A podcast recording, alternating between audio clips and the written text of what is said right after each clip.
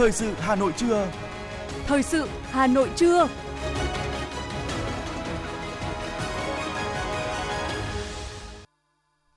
Lê Thông và Hồng Hạnh xin được đồng hành cùng quý vị và các bạn trong 30 phút của chương trình Thời sự trưa nay, Chủ nhật ngày 12 tháng 6 năm 2022. Chương trình của chúng tôi có những nội dung chính sau đây. Thủ tướng Chính phủ đối thoại với công nhân. Đề xuất quy định mới về bình ổn giá. Hà Nội tổ chức cai nghiện ma túy cho 1.482 người. Phát huy sinh kế và khởi nghiệp cho người cao tuổi. Phần tin thế giới có những thông tin sau đây. Việt Nam ủng hộ mọi nỗ lực phi hạt nhân hóa bán đảo Triều Tiên. Liên Hợp Quốc kêu gọi chấm dứt bạo lực tại Cộng hòa Dân chủ Congo. Và sau đây là nội dung chi tiết. Thưa quý vị và các bạn, hôm nay Thủ tướng Chính phủ có cuộc gặp gỡ đối thoại với công nhân lao động. Chương trình gặp gỡ đối thoại sẽ có 4.500 công nhân lao động tại điểm cầu chính tỉnh Bắc Giang và 63 điểm cầu các tỉnh, thành phố và Tổng Liên đoàn Lao động. Cùng dự buổi đối thoại có đồng chí Bùi Thị Minh Hoài, Bí thư Trung ương Đảng, trưởng Ban Dân vận Trung ương, lãnh đạo các bộ ban ngành và lãnh đạo một số tập đoàn kinh tế, hiệp hội ngành nghề. Chương trình là diễn đàn để đoàn viên, công nhân lao động được gặp gỡ, bày tỏ tâm tư, nguyện vọng kiến nghị, đề xuất những vấn đề liên quan đến việc làm, đời sống với người đứng đầu chính phủ, được Thủ tướng Chính phủ lắng nghe, thấu hiểu, chỉ đạo giải quyết các vấn đề được nêu và truyền thông điệp tới người lao động cả nước. Nhân dịp này, Thủ tướng Chính phủ sẽ tặng quà cho công nhân lao động có hoàn cảnh khó khăn tại điểm cầu tỉnh Bắc Giang, đi thăm động viên tặng quà cho công nhân tại các khu nhà trọ và nhà ở xã hội – Chương trình Thủ tướng Chính phủ gặp gỡ đối thoại với công nhân lao động là điểm nhấn quan trọng trong chuỗi các hoạt động sôi nổi của tháng công nhân năm 2022 nhằm tăng cường sự lãnh đạo của các cấp ủy Đảng, nâng cao trách nhiệm của chính quyền các cấp, quan tâm xây dựng giai cấp công nhân Việt Nam thời kỳ đẩy mạnh công nghiệp hóa, hiện đại hóa đất nước. Theo tinh thần của thông báo số 77 của Ban Bí thư kết luận về tổ chức tháng công nhân. Thưa quý vị và các bạn, tối qua tại quảng trường Tháp Nghinh Phong, thành phố Tuy Hòa, tỉnh Phú Yên, Bộ Tài nguyên và Môi trường và Ủy ban dân tỉnh Phú Yên đã tổ chức trọng thể lễ meeting kỷ niệm Ngày Đại dương Thế giới và tuần lễ biển và hải đảo Việt Nam năm 2022 theo hình thức trực tiếp kết hợp với trực tuyến. Phát biểu chỉ đạo tại lễ meeting, trưởng ban kinh tế Trung ương Trần Tuấn Anh cho biết, chủ trương xuyên suốt và nhất quán của Đảng, Nhà nước là tập trung phát triển bền vững toàn diện các ngành kinh tế biển, các vùng biển và hải đảo, bảo tồn và phát huy các giá trị văn hóa biển, bảo vệ tài nguyên môi trường biển và hải đảo bền vững, đi đôi với bảo đảm quốc phòng an ninh, an toàn trên biển, bảo vệ vững chắc chủ quyền, quyền chủ quyền, quyền tài phán của quốc gia trên biển. Thúc đẩy tạo động lực mạnh mẽ để nước ta trở thành một quốc gia mạnh về biển, giàu lên từ biển. Trưởng ban Kinh tế Trung ương Trần Tuấn Anh đề nghị tiếp tục quán triệt sâu sắc, nhận thức đầy đủ và toàn diện các nội dung, tăng cường triển khai đồng bộ các khâu đột phá, giải pháp chủ yếu về phát triển bền vững kinh tế biển được nêu tại nghị quyết số 36 của Ban chấp hành Trung ương Đảng khóa 12 và nghị quyết Đại hội Đảng toàn quốc lần thứ 13. Tăng cường tuyên truyền, nâng cao nhận thức về vị trí, vai trò, tầm quan trọng của biển và hải đảo, tạo sự đồng thuận, huy động sự tham gia của cả hệ thống chính trị, cộng đồng doanh nghiệp và người dân trong nước, đồng bào ta ở nước ngoài cũng như cộng đồng quốc tế trong công cuộc bảo vệ biển đảo và phát triển bền vững kinh tế biển.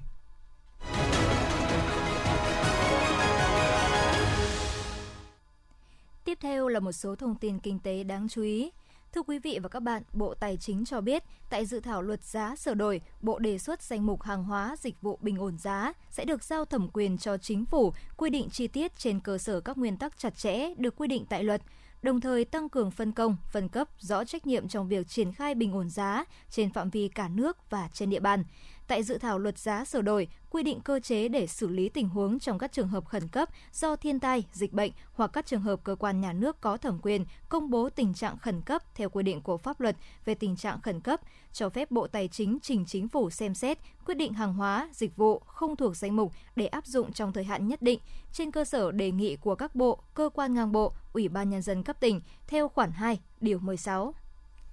Theo Ngân hàng Nhà nước, sau khi nghị quyết số 42 của Quốc hội về thí điểm xử lý nợ xấu của các tổ chức tín dụng có hiệu lực thi hành, tính đến hết năm 2021, toàn hệ thống ngân hàng đã xử lý được hơn 380.000 tỷ đồng nợ xấu, bằng 47,9% số nợ xấu tại thời điểm ngày 15 tháng 8 năm 2017. Trong đó thì có 148.000 tỷ đồng là do khách hàng tự trả nợ, chiếm gần 40%, cao hơn so với mức là 22,8% trung bình năm của giai đoạn 2012-2017. Các chuyên gia kinh tế cũng cho rằng chính phủ cần tiếp tục đánh giá tác động, phân tích rõ những nguyên nhân khách quan, chủ quan của những tồn tại vướng mắc, đề xuất những giải pháp phù hợp với tình hình thực tiễn. Mặc dù khối lượng lớn nợ xấu đã được xử lý, song kết quả chưa thực sự vững chắc. Đại diện của các ngân hàng cũng kiến nghị nghiên cứu luật hóa quy định về xử lý nợ xấu nhằm tạo hành lang pháp lý ổn định, đáp ứng yêu cầu khơi thông nguồn vốn, hỗ trợ doanh nghiệp và người dân trong phát triển sản xuất kinh doanh, góp phần phát triển kinh tế xã hội.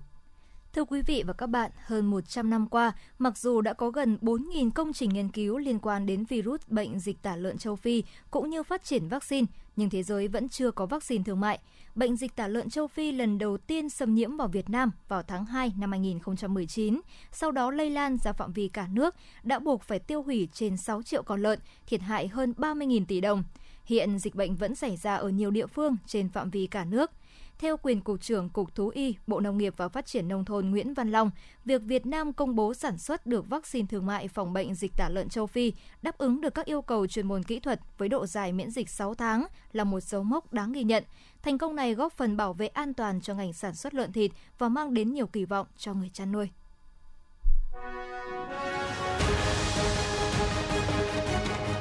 Thời sự Hà Nội, nhanh, chính xác, tương tác cao. Thời sự Hà Nội, nhanh, chính xác, tương tác cao.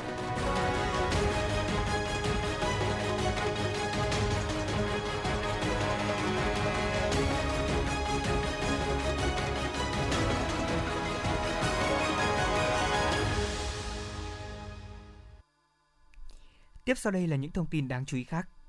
Viện Đào tạo Báo chí và Truyền thông Trường Đại học Khoa học Xã hội và Nhân văn và Tạp chí Thông tin và Truyền thông đã tổ chức hội thảo khoa học chuyển đổi số báo chí Việt Nam, một số vấn đề lý luận và thực tiễn. Tính đến ngày 30 tháng 11 năm 2021, số lượng cơ quan báo chí có phiên bản điện tử là 259 trên 816 cơ quan, báo và tạp chí thực hiện hai loại hình báo in điện tử là 230, báo chí điện tử độc lập không có bản in là 29. 72 cơ quan có giấy phép hoạt động phát thanh truyền hình và 5 đơn vị hoạt động truyền hình không có hạ tầng phát sóng truyền hình riêng.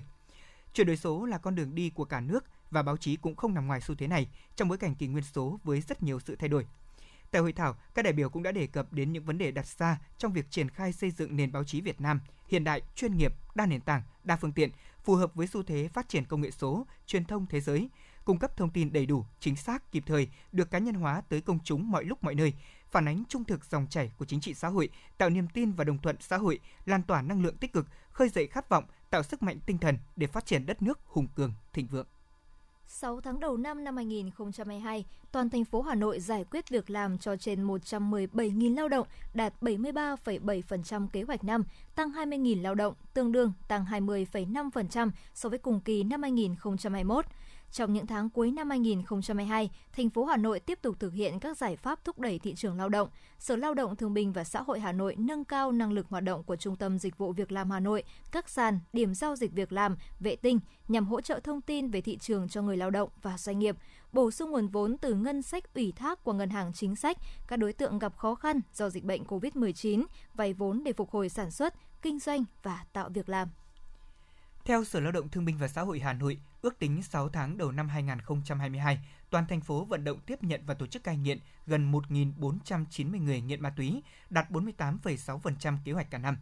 Trong đó, các quận huyện thị xã lập hồ sơ cai nghiện bắt buộc cho 547 người, các cơ sở cai nghiện ma túy vận động tiếp nhận và tổ chức cai nghiện tự nguyện cho 935 người, các xã phường thị trấn tổ chức cai nghiện tự nguyện tại gia đình và cộng đồng cho 257 người. Nhằm hỗ trợ người nghiện ma túy, giúp họ có cơ hội từ bỏ con đường lầm lỡ và hòa nhập cộng đồng, ngành lao động thương binh và xã hội Hà Nội xây dựng phần mềm quản lý người cai nghiện, người sau cai nghiện ma túy và hệ thống quản lý thông tin tệ nạn xã hội trên nền tảng bản đồ số. Đồng thời điều trị thay thế các chất dạng thuốc viện bằng thuốc thay thế, methadone và hướng nghiệp dạy nghề cho đối tượng trong thời gian điều trị cai nghiện để giúp người nghiện sau cai có việc làm ổn định và ổn định cuộc sống. Trong tháng 4 và tháng 5, Bệnh viện nhiệt đới Trung ương ghi nhận 776 trẻ em mắc bệnh tay chân miệng đến khám và tăng 759 ca so với 2 tháng trước đó. Trong số đó có 114 trẻ phải nhập viện điều trị. Đa phần trẻ mắc tay chân miệng có diễn biến nhẹ. Tuy nhiên, nếu không được phát hiện và điều trị kịp thời, bệnh có thể gây biến chứng nguy hiểm như sốc, viêm não, viêm màng não, viêm cơ tim, phù phổi cấp, thậm chí tử vong. Thống kê của Cục Y tế Dự phòng cho thấy, cả nước ghi nhận hơn 8.000 trường hợp mắc bệnh tay chân miệng, trong đó có một trường hợp không qua khỏi. Trước nguy cơ dịch bệnh mùa hè tấn công, Sở Y tế Hà Nội yêu cầu các đơn vị y tế tăng cường tuyên truyền về dấu hiệu khi mắc bệnh và thông tin về cơ sở khám, chữa bệnh gần nhất để người dân đến khám và điều trị kịp thời. Đối với những bệnh nhân đã truyền nhiễm đã có vaccine, các địa phương phải vận động người dân đưa trẻ đi tiêm chủng đúng lịch và đủ mũi tiêm.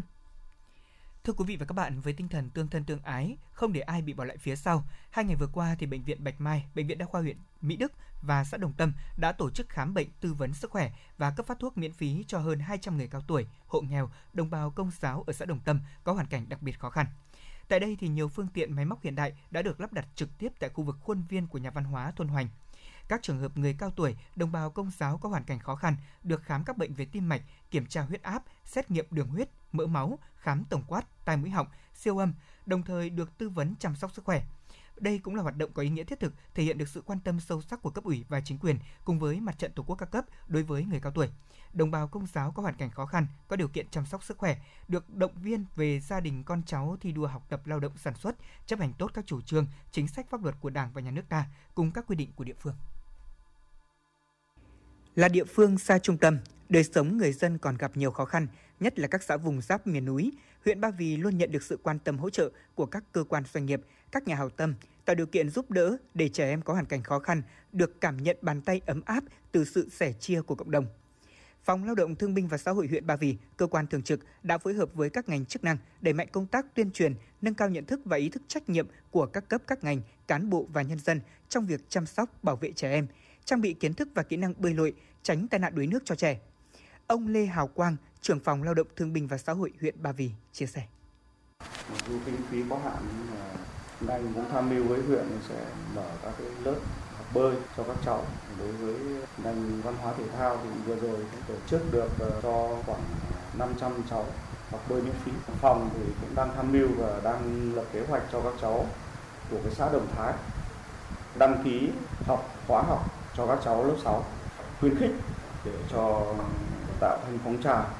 để nhân dịp hè này thì phụ huynh sẽ cho các cháu đi học bơi phòng chống một cái tai nạn đuối nước.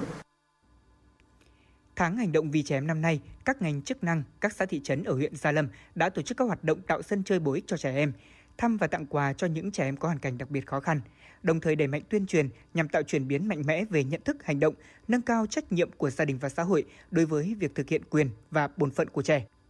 tăng cường sự tham gia của trẻ em vào các hoạt động của gia đình, nhà trường và xã hội. Bà Lê Thị Kim Châu, trưởng phòng Lao động Thương binh và Xã hội huyện Gia Lâm cho biết. Đối với trẻ em sau một năm học về với địa phương, về với gia đình, thì là cái việc quản lý, tổ chức các hoạt động vui chơi cho các con cũng là vấn đề rất quan trọng. Vì vậy là phòng cũng đã kịp thời phối hợp với đoàn thanh niên ờ, huyện gia lâm triển khai các cái hoạt động để cho các cháu có một cái sân chơi vui tươi và lành mạnh nhất trong cái dịp hè, để đảm bảo cho các nhà trường bàn giao các con về với địa phương, về với gia đình và để thực hiện được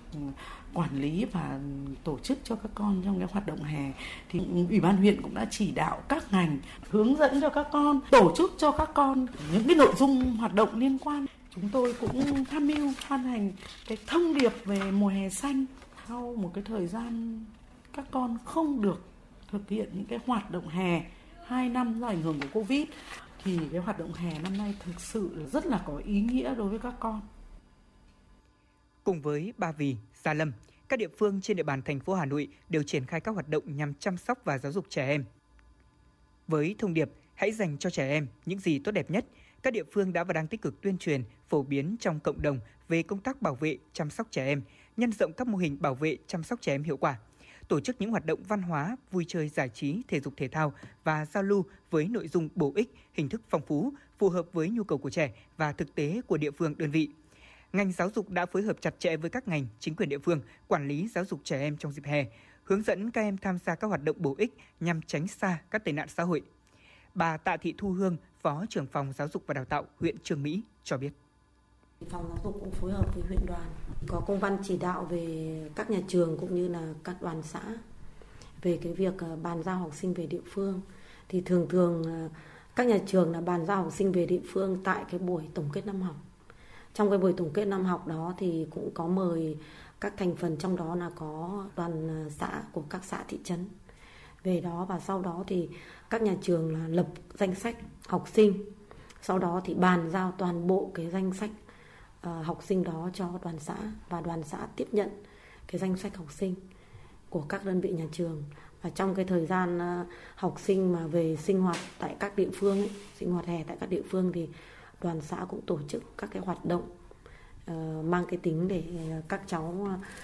uh, nghỉ hè nhưng mà có những hoạt động tích cực như các cái trò thể dục thể thao. Thế rồi thì cũng những cháu lớn nó cũng có tổ chức cho các cháu Ờ, cái vệ sinh ờ, đường làng ngõ xóm vào những ngày cuối tuần. Đấy là những cái công tác mà phòng giáo dục cũng đã phối hợp với huyện đoàn và chỉ đạo với các nhà trường và các đoàn xã là như vậy.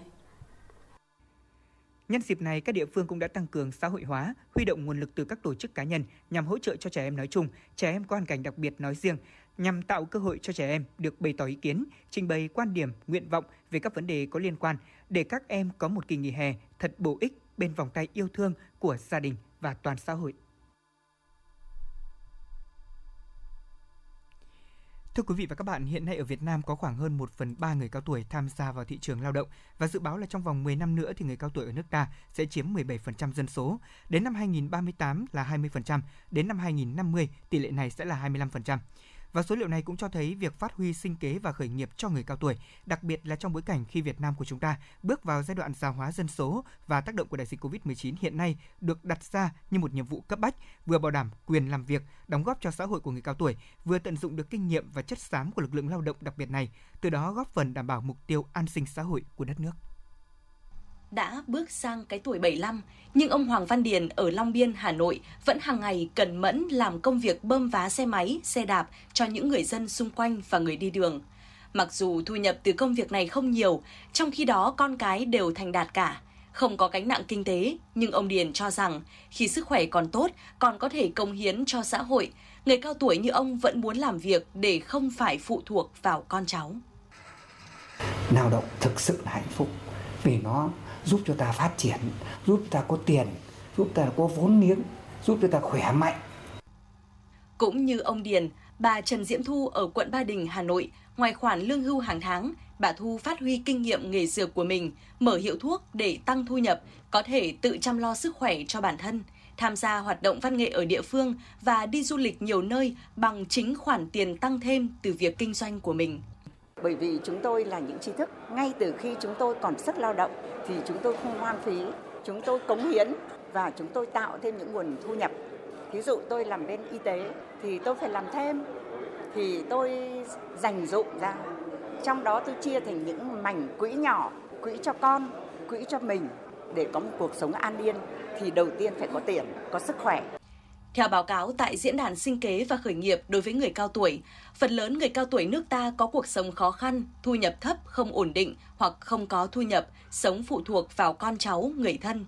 Tỷ lệ người cao tuổi thuộc hộ nghèo cao khoảng hơn 20%. Số lượng người cao tuổi có lương hưu, bảo hiểm, trợ cấp xã hội thấp cả về độ bao phủ và mức hưởng. Hiện nay, khoảng 70% người cao tuổi ở Việt Nam sống tại khu vực nông thôn là nông dân và làm nông nghiệp. Trên 70% người cao tuổi không có tích lũy vật chất và chỉ có chưa đầy 30% người cao tuổi sống bằng lương hưu hay trợ cấp xã hội. Ông Đặng Tài Tính, nguyên tránh văn phòng Hội Người Cao Tuổi Việt Nam cho biết, không phải tất cả người cao tuổi đều cần chính sách hỗ trợ về sinh kế, nhất là những người làm chủ doanh nghiệp có nguồn thu nhập cao, ổn định, nhưng đối với nhóm người cao tuổi còn khả năng tham gia hoạt động kinh tế, cần có thu nhập để bảo đảm cuộc sống và thực hiện quyền sống độc lập, thì việc hỗ trợ sinh kế lại rất quan trọng.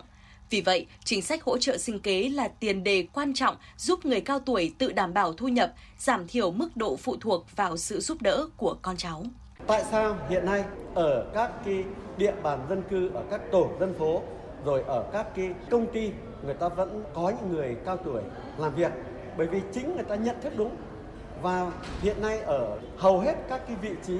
rất là quan trọng cán bộ chủ chốt ở địa bàn dân cư ở phường xã thị trấn là người cao tuổi.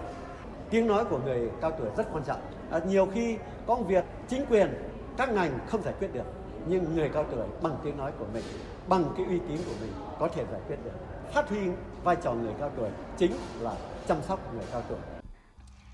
Nhằm giúp cho người cao tuổi tìm được việc làm có thu nhập ổn định cuộc sống, Bộ Lao động Thương binh và Xã hội đã phối hợp với các bộ ngành, hội người cao tuổi, đoàn thể liên quan và các địa phương tăng cường công tác tuyên truyền, tổ chức thực hiện tốt các quy định của luật người cao tuổi, tham mưu cho Ủy ban Quốc gia về người cao tuổi Việt Nam theo quy chế làm việc, tổ chức phối hợp liên ngành giải quyết những vấn đề liên quan đến cơ chế, chính sách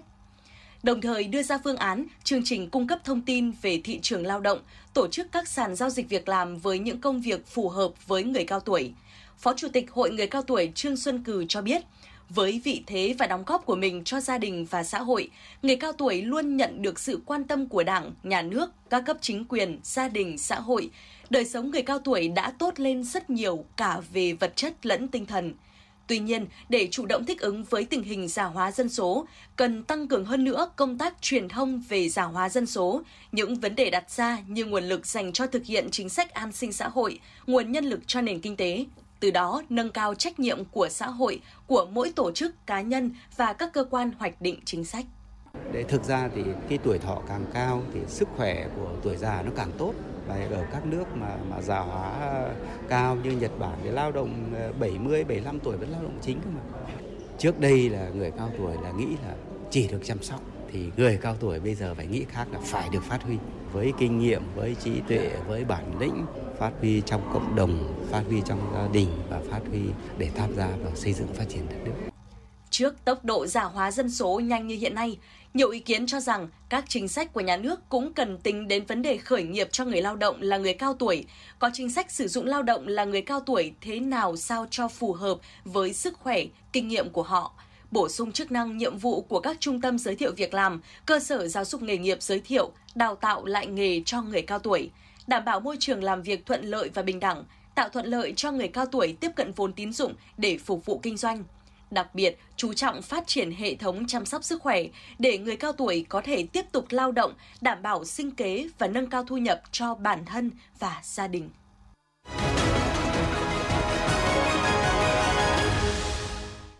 Xin chuyển sang phần tin thế giới. Thưa quý vị và các bạn, từ ngày mùng 10 đến ngày 12 tháng 6 tại thủ đô Praha, Cộng hòa Séc đã diễn ra diễn đàn chính trị Á-Âu lần thứ tư và cuộc họp lần thứ 37 của Ủy ban Thường trực Hội nghị Quốc tế các chính đảng châu Á. Đoàn đại biểu Đảng ta do đồng chí Ngô Lê Văn, Phó trưởng Ban Đối ngoại Trung ương làm trưởng đoàn đã tham dự các sự kiện và có các hoạt động làm việc bên lề diễn đàn đã thông qua tuyên bố Praha, trong đó khẳng định tầm quan trọng của việc tăng cường quan hệ đối tác Á-Âu thông qua vai trò quan trọng của hợp tác chính đảng để hướng tới một mối quan hệ hợp tác bền vững và toàn diện.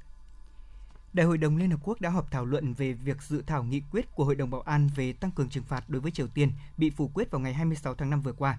Phát biểu tại phiên họp, Đại sứ Đặng Hoàng Giang, trưởng phái đoàn Việt Nam tại Liên Hợp Quốc nhấn mạnh, Việt Nam luôn nhất quán ủng hộ mọi nỗ lực nhằm giải trừ và chống phổ biến vũ khí hạt nhân cũng như phi hạt nhân hóa bán đảo Triều Tiên bằng các biện pháp hòa bình phù hợp với luật pháp quốc tế, trong đó có hiến trương của Liên Hợp Quốc.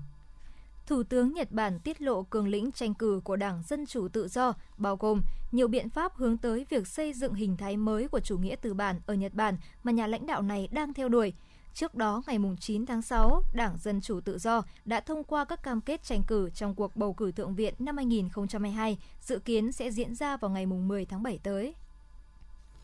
Liên Hợp Quốc thúc giục tất cả các bên liên quan đến vụ việc gần đây giữa Kinshasa và Kigali dừng ngay lập tức mọi hành thức bạo lực ở miền đông của Cộng hòa Dân chủ Congo. Người phát ngôn của Tổng thư ký Liên Hợp Quốc Antonio Guterres bày tỏ quan ngại về tình hình an ninh xấu đi tại miền đông của Cộng hòa Dân chủ Congo và lên án tình trạng gia tăng tấn công dân thường do các phần tử nổi loạn tại Congo gây ra, cùng với sự hiện diện tiếp diễn của các nhóm vũ trang nước ngoài.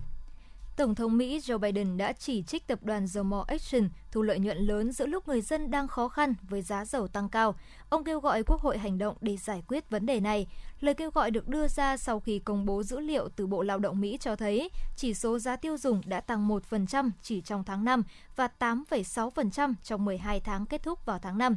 Ông Biden cho biết 9 công ty vận tải đường biển lớn nằm trong 3 tập đoàn đã tăng giá vận chuyển tới 1.000%, đồng thời kêu gọi Quốc hội trừng phạt các tập đoàn này. Chính phủ Australia cho biết nước này sẽ trả 580 triệu đô la Mỹ tiền bồi thường cho tập đoàn Nava của Pháp vì đã hủy hợp đồng đóng tàu ngầm với hãng này. Khoản bồi thường này là công bằng, bình đẳng và sẽ cho phép tái thiết lập quan hệ song phương tốt đẹp hơn giữa Australia và Pháp. Trước đó vào tháng 9 năm 2021, chính phủ tiền nhiệm ở Australia đã hủy bỏ hợp đồng với tập đoàn Nava để chuyển sang thực hiện thỏa thuận đóng tàu ngầm chạy bằng năng lượng hạt nhân trong khuôn khổ đối tác an ninh mới với Mỹ và Anh. Hóa đơn nhập khẩu lương thực toàn cầu năm nay được dự báo sẽ đạt kỷ lục mới là 1.800 đô la Mỹ. Sự gia tăng này chủ yếu do giá cả các mặt hàng và cả chi phí vận chuyển tăng, chứ không phải do khối lượng hàng hóa tăng. Đáng quan ngại là các nước nghèo bị ảnh hưởng nặng nề nhất của cuộc khủng hoảng lương thực toàn cầu khi họ buộc phải trả nhiều tiền nhưng nhận được ít lương thực hơn. Tổng cục Du lịch Thái Lan đã lập một khoản ngân sách hơn 100 triệu bạt, tức là khoảng 2,88 triệu đô la Mỹ để vực dậy ngành du lịch bị tàn phá bởi đại dịch Covid-19. Các bên cũng thống nhất đề xuất dỡ bỏ những hạn chế về thời gian hoạt động dịch vụ giải trí vào ban đêm, giảm số địa điểm bắt buộc phải đeo khẩu trang và dừng kiểm tra thân nhiệt tại một số khu vực. Trung tâm Phòng ngừa và Kiểm soát Dịch bệnh Mỹ mới đây cho biết, trong số những ca bệnh đậu mùa khỉ được phát hiện đến nay, nhiều ca không có biểu hiện bệnh đặc trưng, gây khó khăn trong quá trình chẩn đoán bệnh. Chính phủ Mỹ hiện đã có 72.000 liều vaccine và sẽ có thêm 300.000 liều nữa trong vài tuần tới.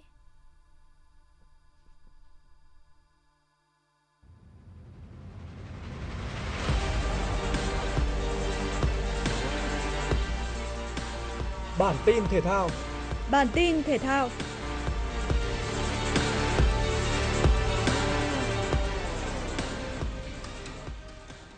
Sau hành trình ấn tượng ở vòng bảng, U23 Việt Nam đã tiến vào tứ kết U23 châu Á 2022 với tư cách nhì bảng C. Đối thủ của U23 Việt Nam ở vòng tứ kết là U23 Ả Rập Xê Út. Xét về lịch sử đối đầu cũng như tương quan lực lượng, U23 Việt Nam bị đánh giá yếu hơn. Tuy nhiên, vũ khí mà thầy trò viên gông Okun đang có chính là sự đoàn kết và tinh thần thoải mái. Những ngôi sao vàng không chịu áp lực về mặt thành tích, không đặt mục tiêu vô địch như U23 Ả Rập Xê Út khi bước vào giải đấu, nên các học trò của viên công Okun có tâm lý thoải mái khi bước vào chinh chiến. U23 Ả Rập Xê Út có thực lực ngang ngửa với U23 Hàn Quốc. Kỹ thuật, chiến thuật và tốc độ của mỗi cầu thủ đại diện Tây Á là rất tốt. Nhưng nếu chơi phòng ngự phản công tốt như vòng bảng, U23 Việt Nam hoàn toàn có thể cầm hòa đối thủ để kéo họ vào loạt sút lần lưu. Trận đấu giữa U23 Việt Nam và U23 Ả Rập Xê Út sẽ diễn ra vào lúc 23 giờ tối nay. Cuộc đấu tâm điểm trong loạt trận Nation League giữa Anh và Italia đã kết thúc với tỷ số hòa không đều. Hai đội bóng đều không tung ra đội hình mạnh nhất và chú trọng thử nghiệm những nhân tố mới trên sân Molineux. Italia tiếp tục dẫn đầu bảng A3 với 5 điểm sau 3 lượt trận. Trong khi đó, Anh vẫn chôn chân ở vị trí cuối bảng với 2 điểm. Cặp đấu còn lại của bảng A3 cũng kết thúc với kết quả hòa. Hungary mở tỷ số ngay ở phút thứ 6 nhờ công của Josh Nagy, nhưng Jonas Hopman đã gỡ hòa một đều ở phút thứ 9 để giúp Đức ra về với một điểm. Trận hòa này giúp Hungary tiếp tục đứng nhì bảng A3 với 4 điểm. Đức tiếp tục đứng thứ 3 với 3 điểm sau 3 trận toàn hòa. Tại bảng A4, Hà Lan và Ba Lan đã tạo ra màn rượt đuổi tỷ số gay cấn trên dân De Cup. Đội khách Ba Lan mở tỷ số ở phút 18 với cú sút chéo góc của Matikas, rồi nhân đôi cách biệt khi Piatek bấm bóng cho Frankowski thoát xuống kiến tạo để Zielinski đệm bóng vào lưới trống ở phút 49. Sau đó, Javi Klaassen băng vào dứt điểm, chuẩn xác sau quả tạt từ cánh trái, giúp ngặt cách biệt ở phút 51. Chỉ 3 phút sau, Memphis Depay mớm bóng cho Denzel Dumfries ghi bàn gỡ hòa hai đều. Đây cũng là kết quả chung cuộc của trận đấu. Trong cặp đấu còn lại của bảng A4, Bỉ đã tới rất gần chiến thắng sau khi Yuri Tillemans mở tỷ số ở phút 50 với cú sút chìm hiểm hóc. Thế nhưng xứ Wales đã ra về với một điểm nhờ bàn gỡ hòa một đều của Brennan Johnson ở phút 86. Như vậy tại bảng A4, Hà Lan dẫn đầu với 7 điểm, Bỉ và Ba Lan chia nhau hai vị trí giữa bảng với cùng 4 điểm. Xứ Wales xếp cuối với một điểm.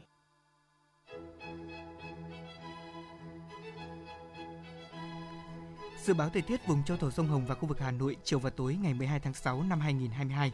Vùng đồng bằng Bắc Bộ chiều nắng, có nơi có nắng nóng, chiều tối và tối có mưa rào và rông vài nơi, gió nhẹ, nhiệt độ từ 28 đến 35 độ. Vùng núi Ba Vì Sơn Tây, chiều nắng, tối không mưa, gió nhẹ, nhiệt độ từ 28 đến 34 độ. Ngoại thành từ Phúc Thọ tới Hà Đông, chiều nắng, chiều tối và tối có mưa rào và rông, gió nhẹ, nhiệt độ từ 29 đến 34 độ. Phía Nam từ Thanh Hoai, Thường Tín đến Ứng Hòa, chiều nắng nóng, tối không mưa, gió nhẹ, nhiệt độ từ 29 đến 35 độ. Mê Linh Đông Anh Sóc Sơn chiều nắng tối không mưa gió nhẹ, nhiệt độ từ 29 đến 33 độ. Trung tâm thành phố Hà Nội chiều nắng nóng, chiều tối và tối có mưa rào và rông gió nhẹ, nhiệt độ từ 29 đến 35 độ. Quý vị và các bạn vừa nghe chương trình thời sự của Đài Phát thanh và Truyền hình Hà Nội, chỉ đạo nội dung Nguyễn Kim Khiêm, chỉ đạo sản xuất Nguyễn Tiến Dũng, tổ chức sản xuất Xuân Luyến, chương trình do biên tập viên Minh Thơm, phát thanh viên Lê Thông Hồng Hạnh và kỹ thuật viên Quang Ngọc thực hiện. Hẹn gặp lại quý vị trong chương trình thời sự lúc 19 giờ chiều nay. Thân ái chào tạm biệt.